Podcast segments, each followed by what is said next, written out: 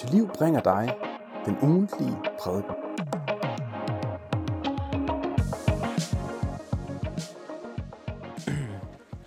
Det er korrekt, at jeg hedder Anders. Jeg bor i København, så øh, blev jeg samlet op af Maria og Jonas. De var så flinke at køre forbi der, hvor jeg bor, så kørte vi sammen herop. Jeg har været her en gang før, men det er faktisk ved at være fem år siden. Det var da jeg gik på Luthers Missions Højskole i Hillerød. Så var jeg gæst her i menigheden en enkelt gang, og ellers har jeg faktisk ikke været her, udover det. I København der har jeg min daglige gang på Dansk Bibelinstitut, og øh, der læser jeg teologi. Øhm, og så har jeg også noget arbejde ved siden af. Yes. Ja, som en del af, af teologistudiet, så øh, den ordning jeg er på nu, så skal vi til Oslo. Øhm, og på Fjellhav hedder det i Oslo en gang hvert halve år. Øh, der kom vi hjem fra i tirsdags, og det er sådan en enorm rig oplevelse at komme op, både at møde andre teologistuderende, som interesserer sig for det samme og brænder for det samme, men også at møde nogle kristne fra et andet land, en lidt anden sammenhæng, som brænder for at nå mennesker med evangeliet, og som øh, ønsker at bevare evangeliet og styrke folks tro på Jesus. Øh, det er et helt særligt fællesskab at opleve, synes jeg. Også sådan på tværs af landegrænser. Ja. Lad os øh, læse dagens tekst, og så vil jeg bede en kort bøn bagefter. Matteus evangeliet 25 fra vers 14. Det er som med en mand, der skulle rejse til udlandet og kaldte sine tjenere til sig og betroede dem sin formue. En gav han fem talenter, en anden to, og en tredje en. En hver efter hans evne. Så rejste han. Den, der havde fået de fem talenter, gik straks hen og handlede med dem og tjente fem til. Ligeledes tjente han med de to talenter to til. Men den, der havde fået et talent, gik hen og gravede et hul i jorden og gemte sin herres penge. Lang tid efter kommer disse tjeneres herre tilbage og gør regnskab med dem. Den, der havde fået de fem talenter, kom og lagde andre fem talenter på bordet og sagde, Herre, du betroede mig fem talenter. Se, jeg har tjent fem talenter til. Hans herre sagde til ham, Godt du gode og tro tjener. Du har været tro i det små. Jeg vil betro dig meget. Gå ind til din herres glæde. Også han med de to talenter kom og sagde, Herre, du betroede mig to talenter. Se, jeg har tjent to talenter til. Hans herre sagde til ham, Godt du gode og tro tjener. Du har været tro i det små. Jeg vil betro dig meget. Gå ind til din herres glæde. Så kom også han, som havde fået den ene talent, og han sagde, Herre, jeg kender dig som en hård mand, der høster, hvor du ikke har sået, og samler, hvor du ikke har spredt. Og af frygt for dig gik jeg hen og gemte din talent i jorden. Se, her har du, hvad dit er. Men hans herre sagde til ham, Du dårlige og dogne tjener, du vidste, at jeg høster, hvor jeg ikke har sået, og samler, hvor jeg ikke har spredt. Så burde du have betroet mine penge til vekselerende, så jeg havde fået mit igen med rente, når jeg kom tilbage. Tag derfor talenten fra ham og giv den til ham med de ti talenter. For enhver, som har, til ham skal der gives, og han skal have overflod. Men den, der ikke har, fra ham skal selv det tages, som han har. Og kast den udulige tjener ud i mørket udenfor, der skal der være gråd og tænderskærn. Amen.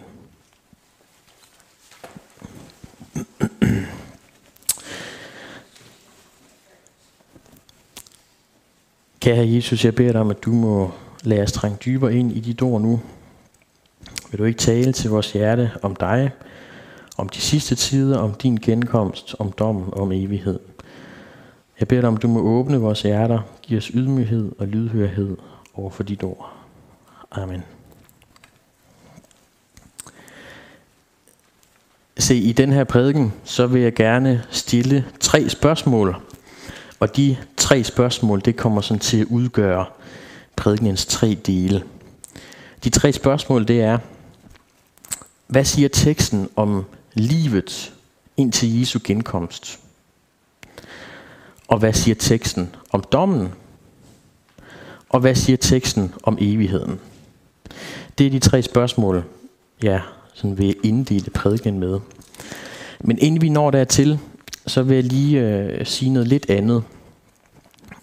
Se, hvis man står og kigger ud over et landskab og har en kikkert, så øh, nogle kikkerter, de har sådan en zoom-funktion, så man kan zoome ind.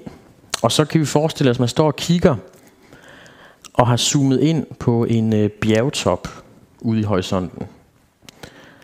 Så kan man zoome lidt ud, så man ser lidt mere, og så ser man, at den her bjergtop er en del af en bjergkæde.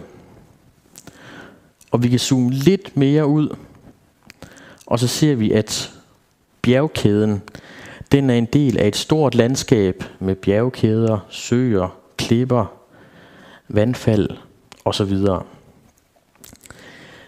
Lidt den her øvelse med at zoome ud, den skal vi lige gøre her til at starte med. Fordi når vi bare læser en enkelt tekst fra en bog som Matteus evangeliet, så har vi zoomet ret meget ind på et lille stykke i Bibelen. Hvis nu prøver en gang at zoome helt ud, så vi ser hele Matteus evangeliet, ligesom hvis vi zoomer helt ud med kikkerten og ser hele landskabet. Hvis vi zoomer helt ud og ser hele Matteus evangeliet, så er der et tema, der går igen hos Matthæus, og det er det, som han kalder himmeriget. Andre steder bliver det kaldt Guds rige, men hos Matthæus så er det himmeriget. Og Guds rige, det er sådan et udtryk for, det er der, hvor Gud regerer. Altså et rige, det er noget, man regerer over. Det er der, hvor Gud regerer, og der er liv, og der er frelse at få. Så vi kan sige, at når vi, når vi har en i dag, så er det jo en del af Guds rige, fordi Gud er her med liv og frelse. Men der er også noget ved Guds rige, som vi ikke har fået endnu. Fordi Guds rige skal en dag sådan bryde fuldstændigt igennem. Og så skal vi leve med Gud i al evighed på en ny jord i hans rige. Det er sådan det endelige Guds rige. Så Guds rige, det er noget både vi har nu, og så er det noget, vi skal have i endnu højere grad en dag. Det er sådan det helt store perspektiv i Matteus evangeliet. Hvis vi så zoomer lidt ind, ligesom vi kan zoome ind på den her bjergkæde med en kikkert, så kan vi zoome ind på de kapitler, hvorfra vi henter dagens tekst. Jesus han er lige kommet til Jerusalem, og der er ikke lang tid til, at han skal lide, dø og opstå. Og i de her kapitler, så taler Jesus meget om tiden inden sin genkomst. Altså han skal være væk en periode efter sin opstandelse, og så skal han komme igen. Og så taler Jesus om den her periode indtil hans genkomst. Og han taler om dommen, og han taler ikke mindst om, hvordan det skal gå med Guds rige, hvordan det skal gå med dem, der er en del af Guds menighed i de sidste tider, og så ved dommen. Se, hvis vi så zoomer helt ind, ligesom på bjergtoppen, helt ind på den her lignelse, Jesus fortæller, så er det altså en lignelse om Guds rige. Det står der ikke direkte, men det er det øh, en lignelse om Guds rige, der er placeret i en sammenhæng, som handler om de sidste tider, om Jesu genkomst og om dommen. Så det, det er den ramme, øh, lignelsen handler om menigheden i tiden inden Jesu genkomst og ved Jesu ved dommen, som Jesus afholder. Det synes jeg kaster lys over øh, lignelsen, og det, det var noget af det, der var med til at åbne den op for mit vedkommende. Ja, det var lige øh, indledningen med en kikkersammenligning. Nu vil jeg stille de her tre spørgsmål, som prædiken kommer til at handle om. Hvad siger teksten om vores liv indtil Jesu genkomst? Hvad siger teksten om dommen? Og hvad siger teksten om evigheden? Se, om vores liv inden Jesu genkomst. Så læser vi, at en herre har nogle tjenere. Han kalder dem til sig. De får hans formue, som er temmelig stor. Og så rejser han. Så kommer han igen til sidst. Men det, det er sådan det, der sker her til at starte med. En herre giver tre tjenere, fem talenter, to talenter og så en talent. Så kan vi spørge, hvad betyder så det? Hvem er tjenerne? Hvad er det her med talenterne for noget? Hvad betyder det? Og hvad er den her ventetid, indtil deres herre kommer igen? Jo, se, tjenerne, det står som et øh, billede for de troende, dem der bekender sig til Jesus. Og det kan vi se, fordi de bekender sig ham som deres herre, og de betros også ting af ham. Han viser dem en tillid, samtidig med, at han også altså, har magt og autoritet til at befale over dem. Så tjenerne, det er dem, der bekender sig til Jesus, de troende. Og de får nogle talenter, forskellige størrelsesorden for de talenter. Jeg har brugt noget tid på sådan at læse, hvad folk, når folk forklarer den her tekst. Øh, noget, det de bruger rigtig lang tid på, det er, hvad øh, en talent er. Det gider jeg altså ikke bruge så lang tid på. Men øh, kort sagt, så er en talent rigtig, rigtig, rigtig mange penge. To talenter, det er endnu flere penge, og fem talenter, det er simpelthen øh, nok til at leve øh, et helt liv på, mindst. Så de får altså meget, meget høje beløb af deres herre. Men hvad betyder det så? Altså, hvad er det, vi får af Jesus som troende? Hvad er det, vi får af ham, som gives i forskellige størrelsesorden, som gives efter evne? Hvad er det, vi får af Jesus, som man skal arbejde med, som man skal handle med i troskab mod Jesus, som kan forøges, som kan mistes, og som vi en dag kræves til regnskab for. Hvad er det? Jo, det kan jo ikke være troen på Jesus. Der kan heller ikke være tale om evangeliet. Evangeliet bliver ikke uddelt i forskellige bidder til folk.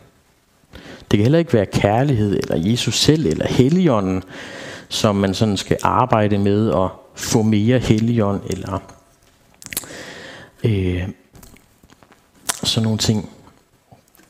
Se, de her talenter, de kan bedst beskrives ud fra den her lignelse, ud fra hele Bibelen, hvad hele Bibelen siger om vores liv indtil Jesu genkomst.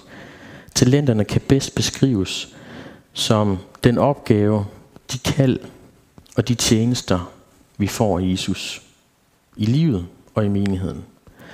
Vi får noget af Jesus opgave, kald, tjeneste i menigheden og i livet i det hele taget, som vi er sat til at have ansvar for, som kan bære mere eller mindre frugt, og som bliver uddelt efter evne.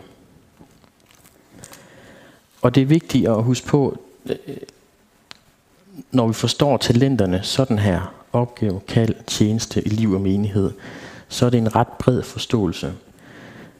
Det betyder ikke, at man skal tjene 10 timer i ugen i sin menighed, før man øh, forvalter sin talent godt nok. Det, det er alt det, man gør til Guds ære og til menneskers gavn og frelse. Stort som småt.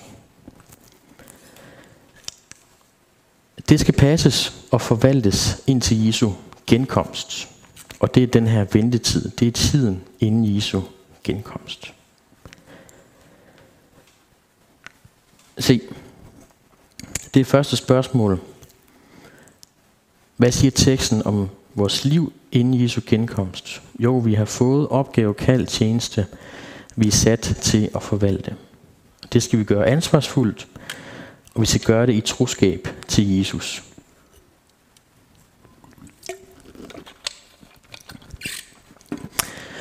så kan der jo rejse sig nogle spørgsmål. Og jeg vil godt tage fat i nogle af dem nu. Der kan jo rejse sig nogle spørgsmål. Hvis det her er tilfældet, at vi sådan skal passe en opgave, inden Jesus kommer igen, og Jesus sådan kigger på os, ser, hvordan har vi forvaltet det, og så dømmer os på baggrund af det, er der så ikke tale om gerningsretfærdighed? Altså er der så ikke tale om, at vi skal på en eller anden måde gøre os fortjent til at gå ind til Herrens glæde, sådan som Linsen formulerer det? Det korte svar det er nej, heldigvis. Det vil jeg godt uddybe. Se, når Jesus møder de her tjenere, som kommer med deres fem talenter, to talenter, så siger han, det er godt, du har været tro i det små. Og det skal vi lægge mærke til. Det her Jesus øh, kigger på, det er sådan set ikke det afkast, de har fået, hvor meget de har tjent. Det er deres troskab mod Jesus.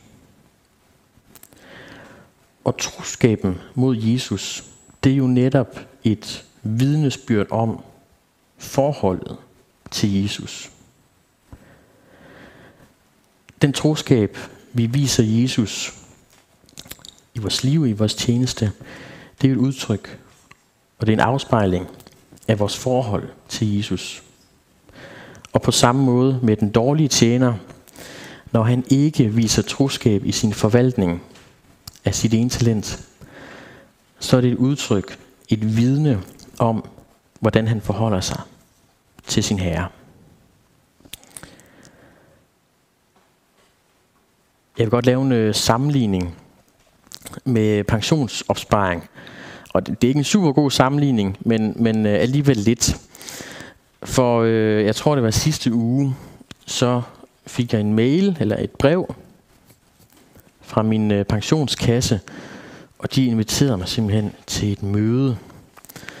Så tænkte jeg, det var godt nok flink gjort. Det vil jeg da gerne. Øhm, og de skrev tillykke med det nye arbejde. Vil du ikke have et møde med os? Øhm, og jeg tænkte, det var egentlig også fint nok, så kan jeg lige få lidt styr på, hvad det egentlig handler om, og hvad der er fornuftigt at gøre.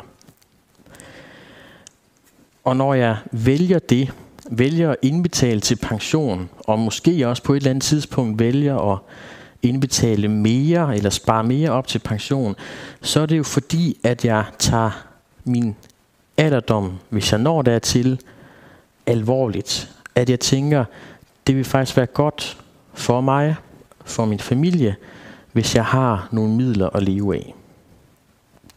Sådan er der mange, der tænker.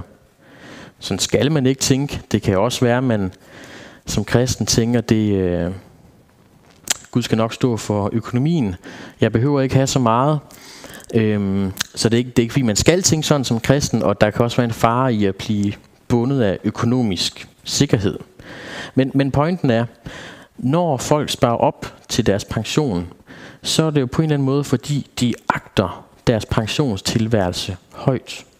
Altså den måde, de forvalter pensionsmidlerne på, siger noget om deres forhold til deres eventuelle pensionstilværelse. At de agter den højt. Sådan er det også her i lignelsen. Forvaltningen afspejler forholdet til Herren. Forvaltningen afspejler deres syn på, øh, afspejler hvordan de, hvordan de tænker om deres herre. Det er vigtigt at få med. En anden indvending, der kan rejse sig i det her, det er, kan man tænke, jamen Jesus, jeg har ingen kræfter. Jeg tror, der er mange kristne, der har erfaret i, i livet, og i livet med Jesus, at kræfterne er små, måske næsten ikke eksisterende, og livet kan være uoverkommeligt. Det kan skyldes sygdom, det kan skyldes kriser i livet, dødsfald. Det kan også skyldes, øh, at eller det kan være noget, der varer kort tid, lang tid, for nogen hele livet.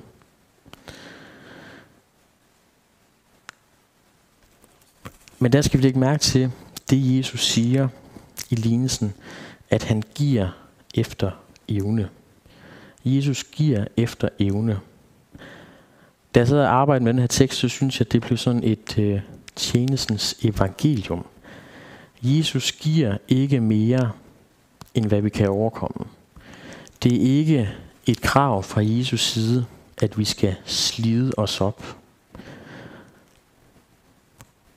Så hvis man næsten ikke kan overkomme noget, hvis man næsten ikke kan magte noget i livet eller i menigheden, så, så skal den her lignelse altså ikke bruges til at dømme en ude. Fordi Jesus giver efter evne og kræfter. Det synes jeg er vigtigt, og det synes jeg, der er, at det er en øh, nådefuld og øh, tryg tjeneste.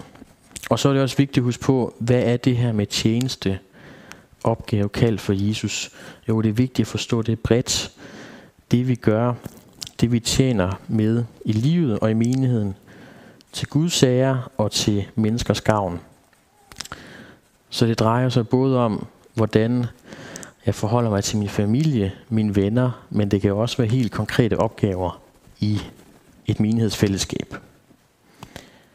Yes.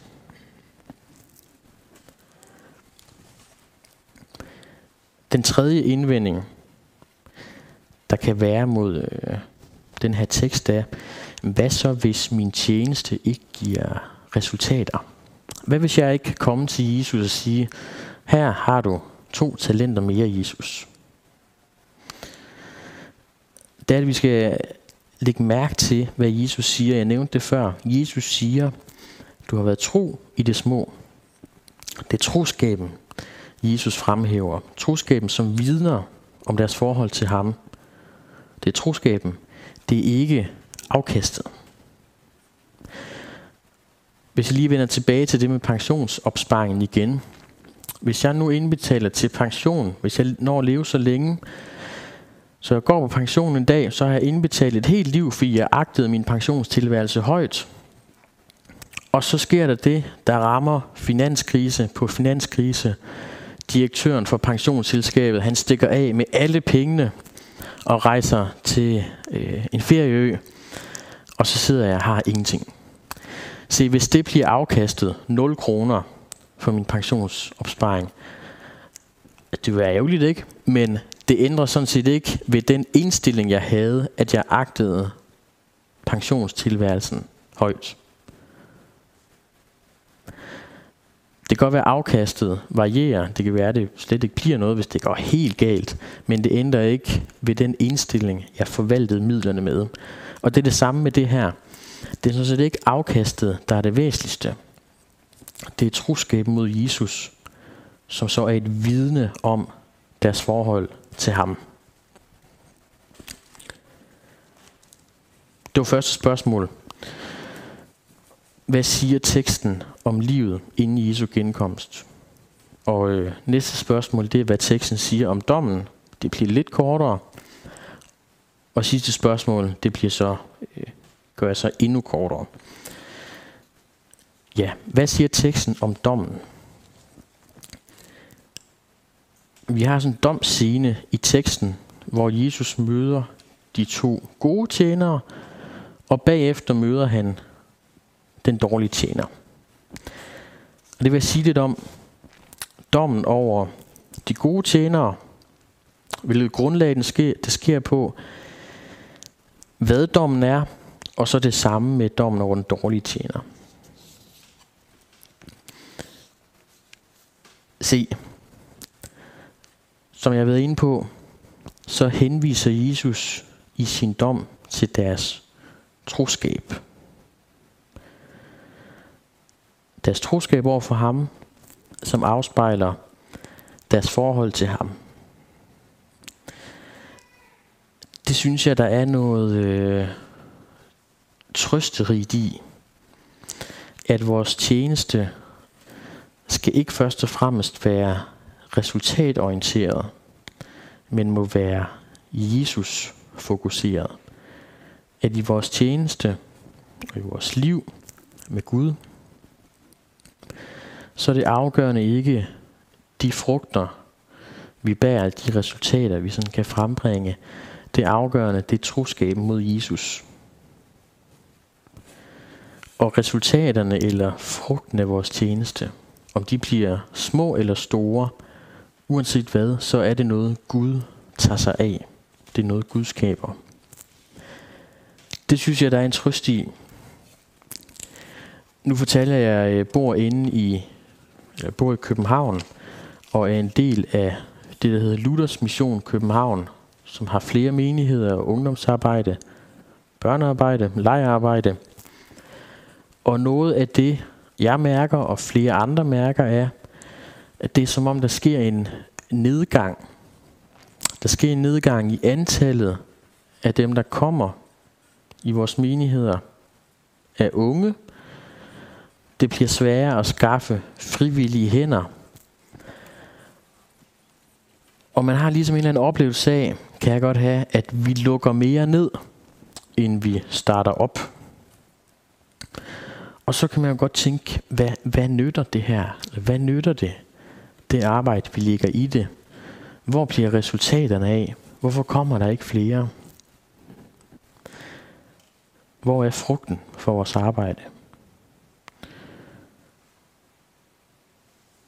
Men der synes jeg, at det er en øh, trøst for mig, og ønsker det skal være for andre også, at det afgørende i tjenesten, det er, at jeg tror mod Jesus og mod hans ord.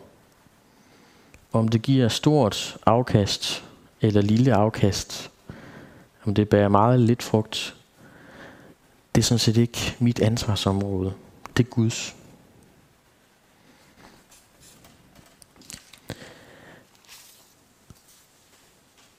Se, de her to første tjenere, de får lov til at gå ind til deres herres glæde.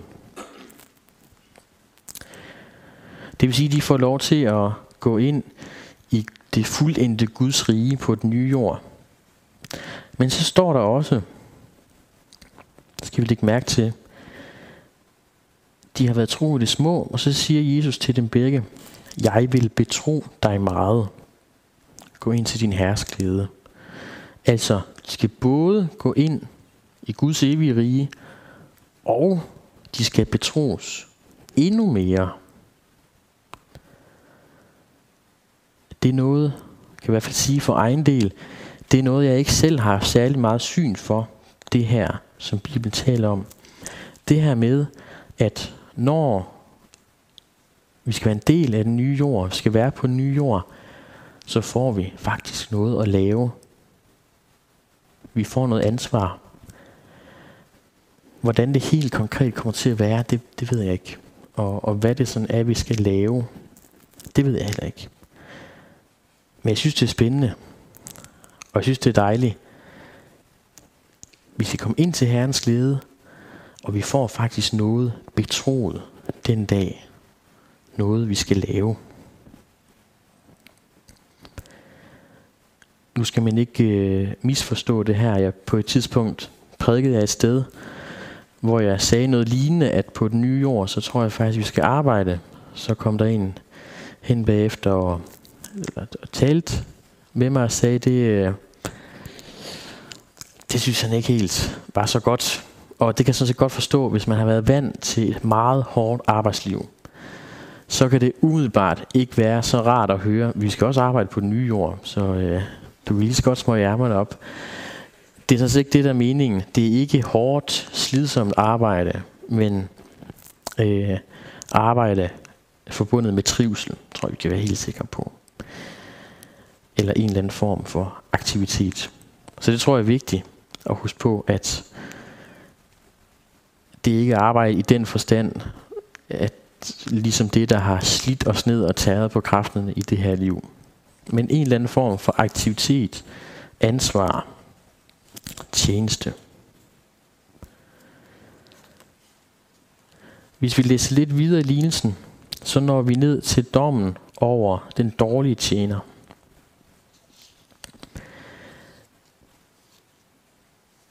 Se, den dårlige tjener, han handlede ikke på det ansvar, på den opgave, han havde fået af Jesus.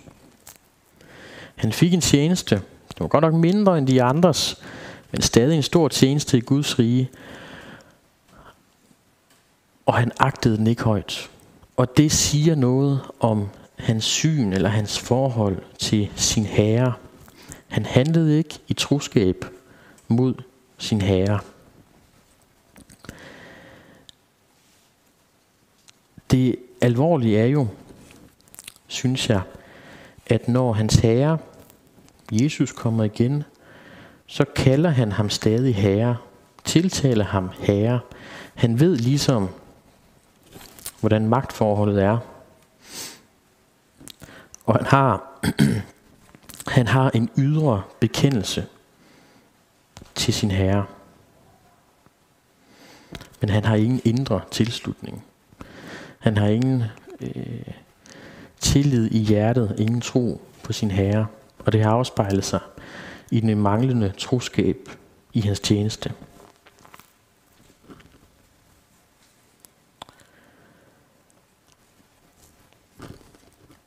Så bliver han øh, frataget sin talent og kastet ud i mørket. Det er hans dom. Og det kommer jeg ind på øh, lige her bagefter. Jeg tænkte dog, om jeg lige skulle knytte en bemærkning til det, der siger, til Jesus siger i øh, vers 29. For enhver, som har, til ham skal der gives, og han skal have overflod. Men den, der ikke har, fra ham skal selv det tages, som han har. Det, øh, det forstod jeg simpelthen ikke, da jeg læste de første gange.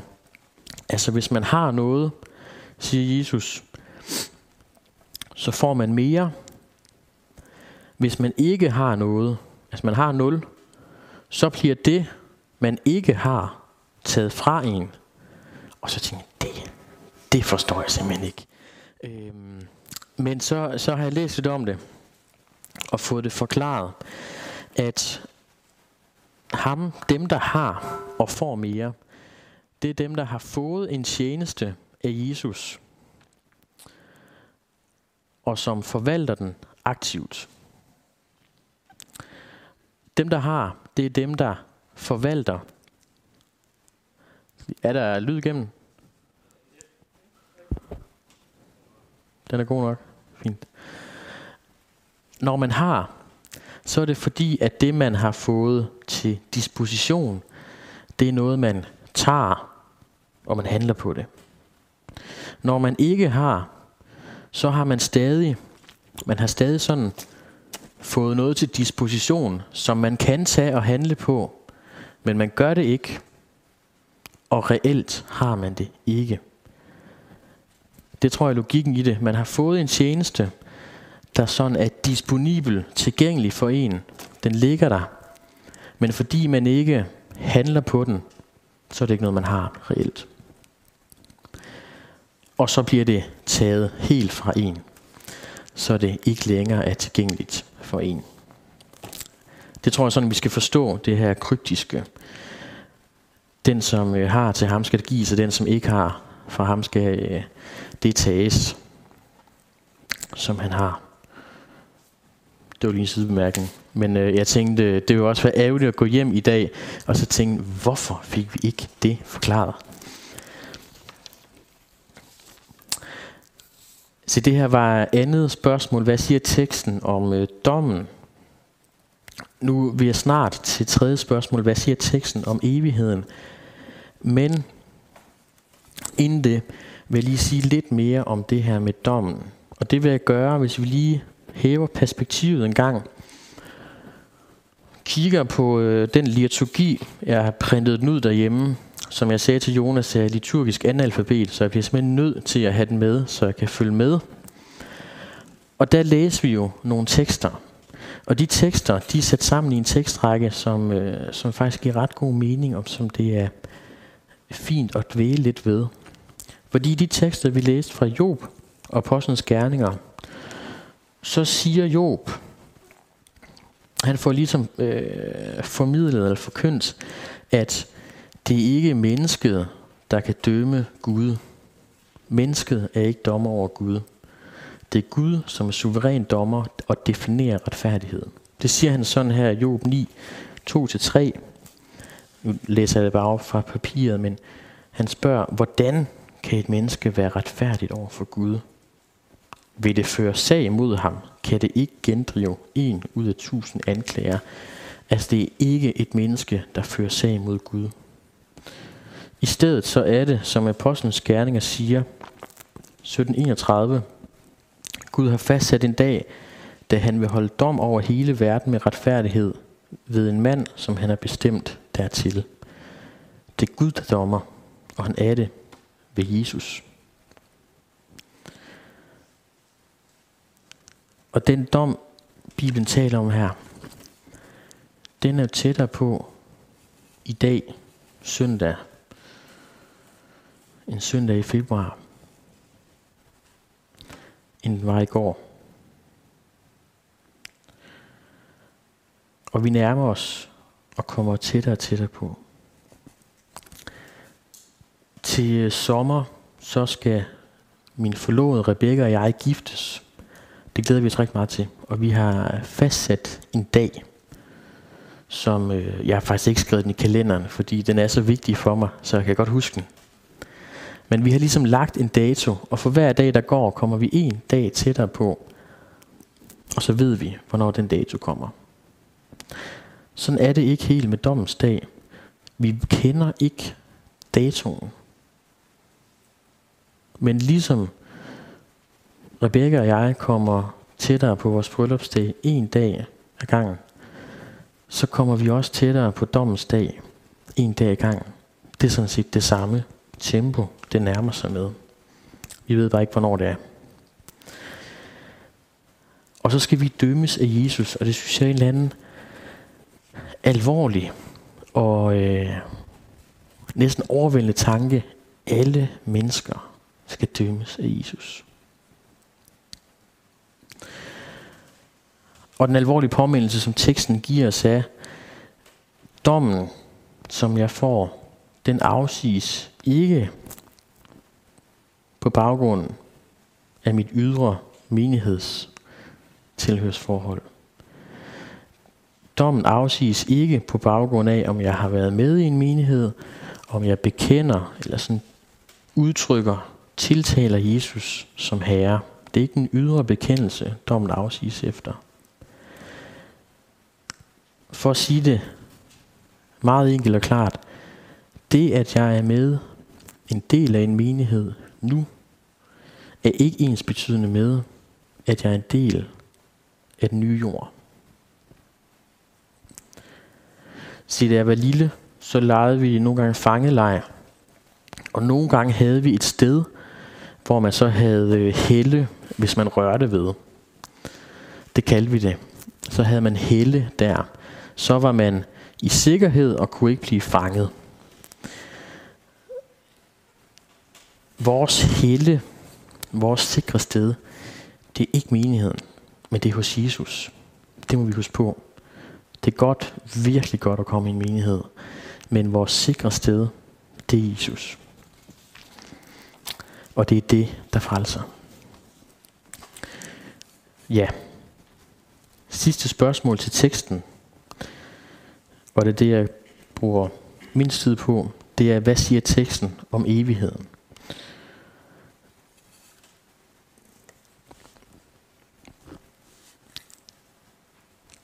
Vi læser to ting. Nogen går ind til deres herres glæde, og en anden, den dårlige tjener, bliver kastet udenfor, beordret kastet udenfor i mørket, og vi får en beskrivelse af det, der skal være gråd og tænderskæren. Se, sådan øhm, i øh, teologiverdenen, så bruger man det udtryk, der hedder den dobbelte udgang.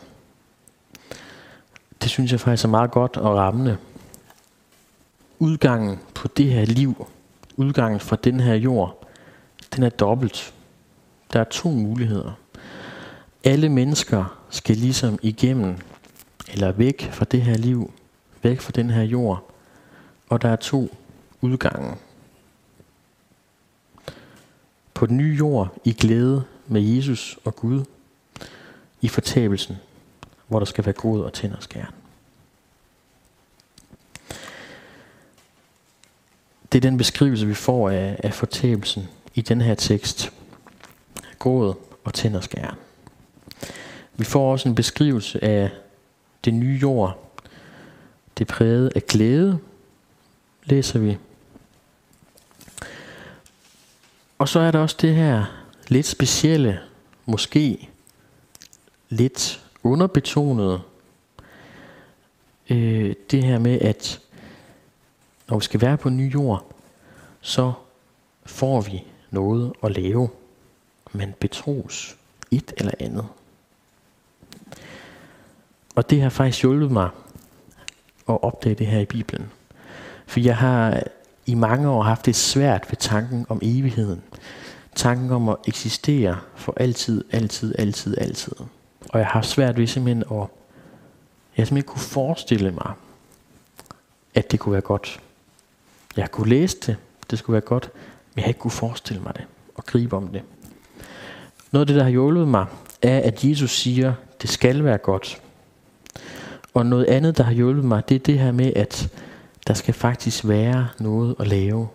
Det er ikke noget, hvor jeg bare skal sove længe hver dag, slappe af og ikke lave noget som helst. Det har jeg tænkt mig, når jeg kommer hjem i dag. Så skal jeg fuldstændig slappe af. Sådan er det ikke. Der skal være noget at lave. Det var også det, Adam og Eva blev skabt til. Noget at passe og lave. Det har hjulpet mig. Det er svært at sige noget meget konkret om det, synes jeg, også ud fra Bibelen. Men det har trøstet mig, det her, det bliver ikke kedeligt. Ja. Det var dagens tekst. De tre spørgsmål til teksten. Hvis man øh, har nogle spørgsmål til det, jeg har sagt, eller til teksten, må man øh, meget gerne komme bagefter og tale om det. Jeg synes, det har været enormt givende og rigt at arbejde med. Og øh, få åbnet det op. Og så hovedbudskabet, det jeg synes, vi skal hæfte os ved, for ikke at misforstå livet som kristen. Det er, det handler ikke om resultaterne i vores liv, opgave, kald og tjeneste. Det Jesus lægger mærke til i lignelsen, det er troskaben mod ham, og troskaben er et vidnesbyrd om forholdet til Jesus. Det afgørende, det er, at tjenesten sker med Jesu genkomst for øje. Det er også fokus i lignelserne omkring den her tekst. At vi lever vores liv og vores tjeneste i en bevidsthed om Jesu genkomst. Amen.